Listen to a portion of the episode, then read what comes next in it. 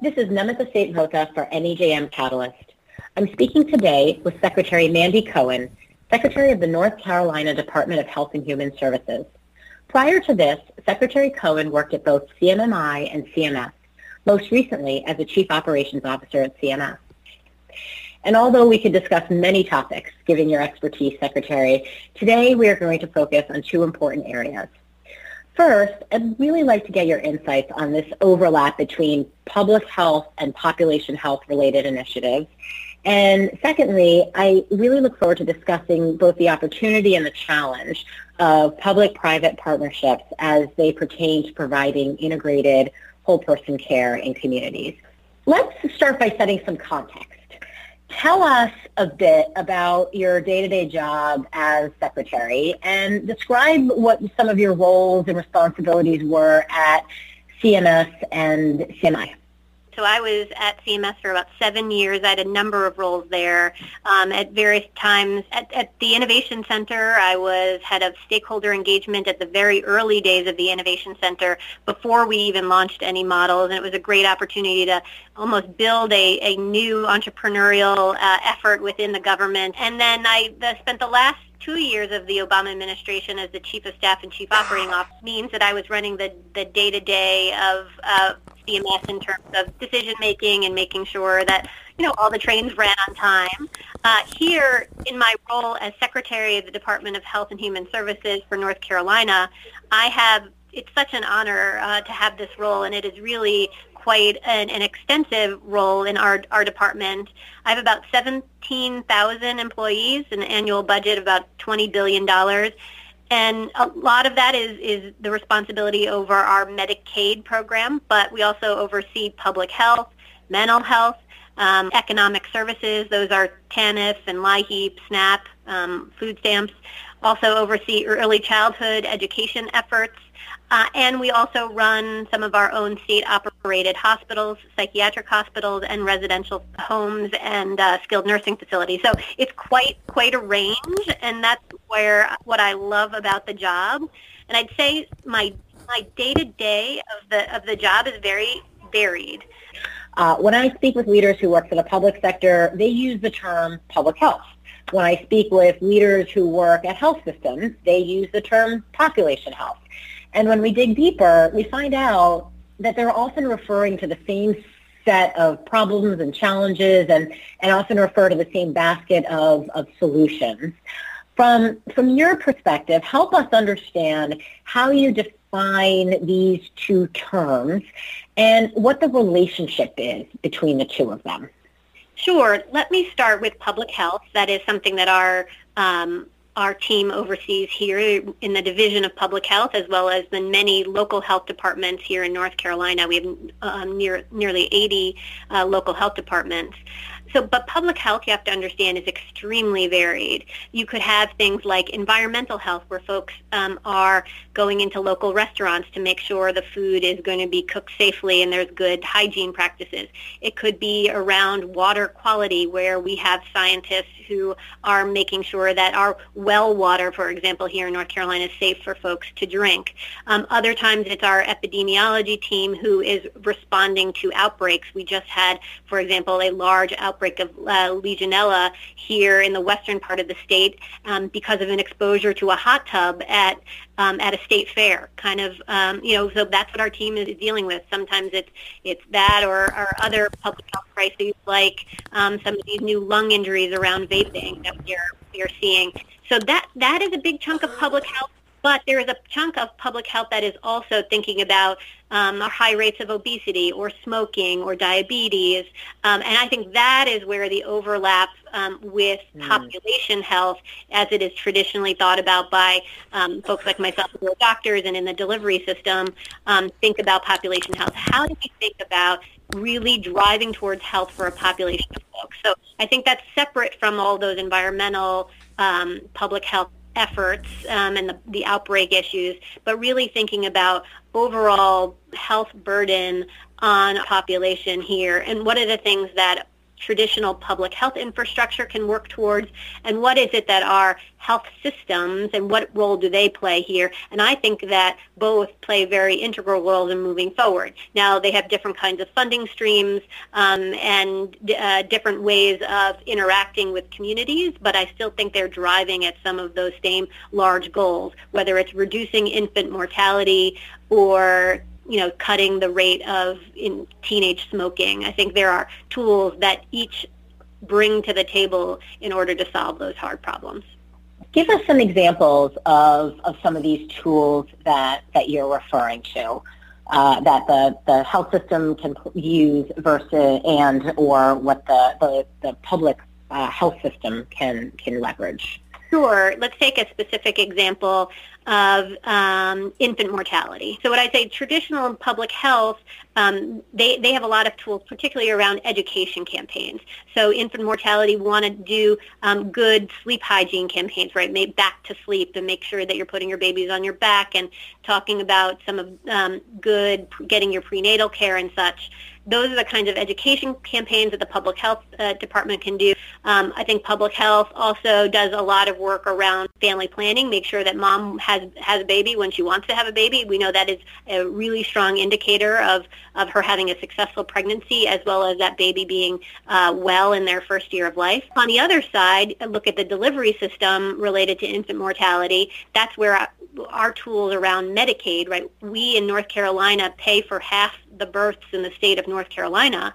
And so we also pay for a majority of the NICU care in North Carolina. And so we have levers and tools to work with the delivery system to say, well, how can we get moms uh, access to their prenatal care that they need? Because we know if they do, that they're going to carry their the pregnancy till f- full term, make the make it less likely that baby's going to be in the NICU, and make it more likely they, they make it to their first birthday. Um, uh, so there are different tools, as I said, everyone brings. Public health, more traditional education campaigns, so we see them do a lot of public, um, primary care work in terms of family planning, uh, and then the delivery system around prenatal access to care as well as at the time of delivery, making sure that goes well for mom. Exactly, exactly. And what you're describing is uh, where I'm going to go next in, in, in our conversation, which is the importance of partnerships. Uh, because as you, as you know and experience have experienced in your in your own practice, uh, that there are a lot of silos uh, within our healthcare delivery system, uh, particularly around medical care and and social services. And so, would love to get your your insights around examples of public-private partnerships, both on the uh, both at the national, the state, the local level. What are some examples of, of partnerships that you have seen work well, and, and what about them made them work well? Yes. So, I mean, I, we very much here are trying to bring all of those often siloed players in the space together where we know, I'll go back to infant mortality, that so much about baby's ability to make it to the first year of life has to do with mom's health and mom's economic status, right? So that starts to get into what is her, her educational attainment? Does she have a job? Does she have stable housing? Does she have access to food? Um, and so we want to bring all of those together. And in my department, as I was mentioning, right here, we, we, we pull a lot of those levers, particularly around supporting young working families as, and young children. And so um, we are trying to bring all of those things together. And it we cannot do it alone, though, from government. Um, we will do a huge piece, and we certainly have a convening effort, but it does take private-public partnership in order to move forward.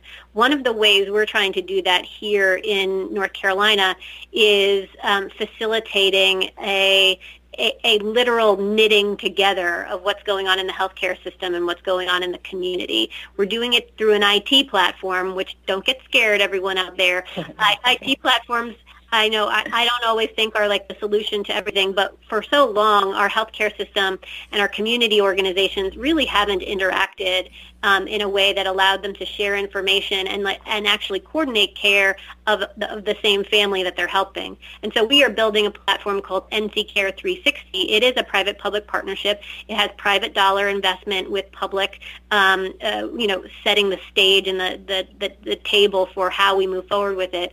um, where we hope to have this one consolidated platform across the entire state by the end of 2020 where we will have healthcare system be able to refer seamlessly to community organizations, community organizations be able to refer amongst themselves, and then back to the healthcare system. So we're all sort of sitting in the same room talking together.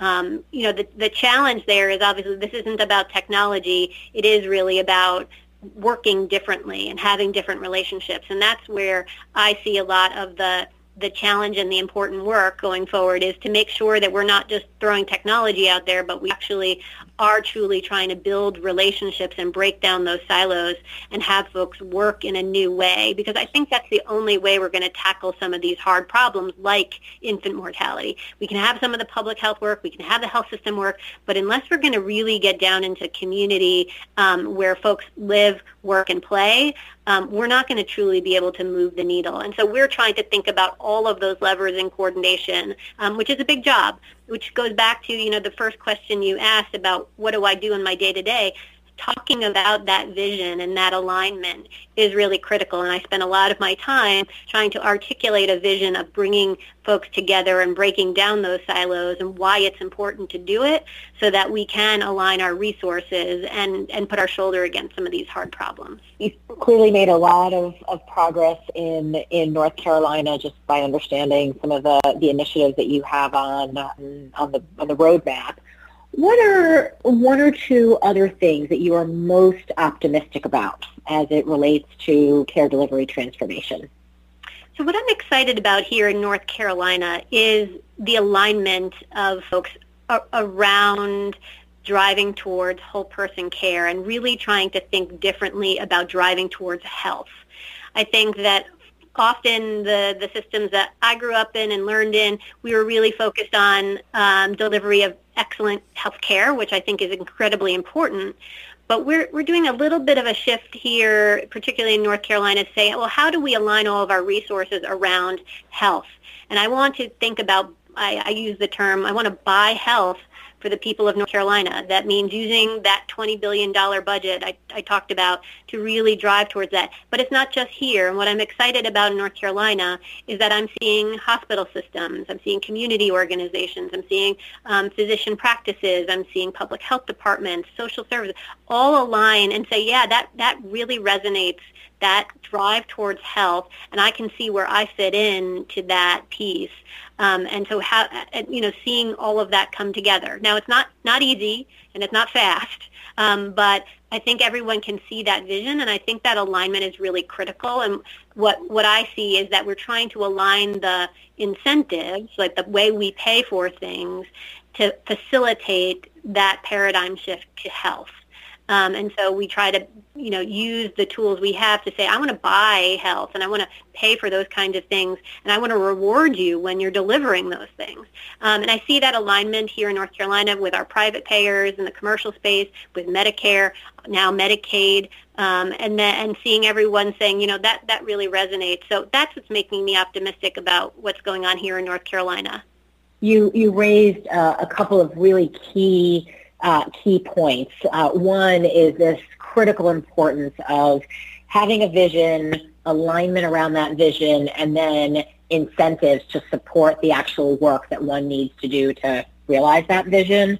Uh, and so congratulations to, to you and, and the rest of your team for, uh, for, for getting those pieces in, into place. And then the second uh, comment that you made that I think is very important is this, this alluding to the fact that uh, you're all marching towards a payer agnostic model, meaning that the, the large types of insurers that, that pay for care in this country, Medicare, Medicaid, the commercial, are all uh, are all in service of better health and, and one kind of care, excellent care uh, for, for patients regardless of, of what type of insurance or, or coverage uh, they might have, uh, which is a a bold goal uh, that I uh, uh, congratulate you you all for for, for marching towards. Uh, Secretary Cohen, thank you so much for speaking with NEJM Catalyst today. It's been my pleasure. Thank you so much for having me.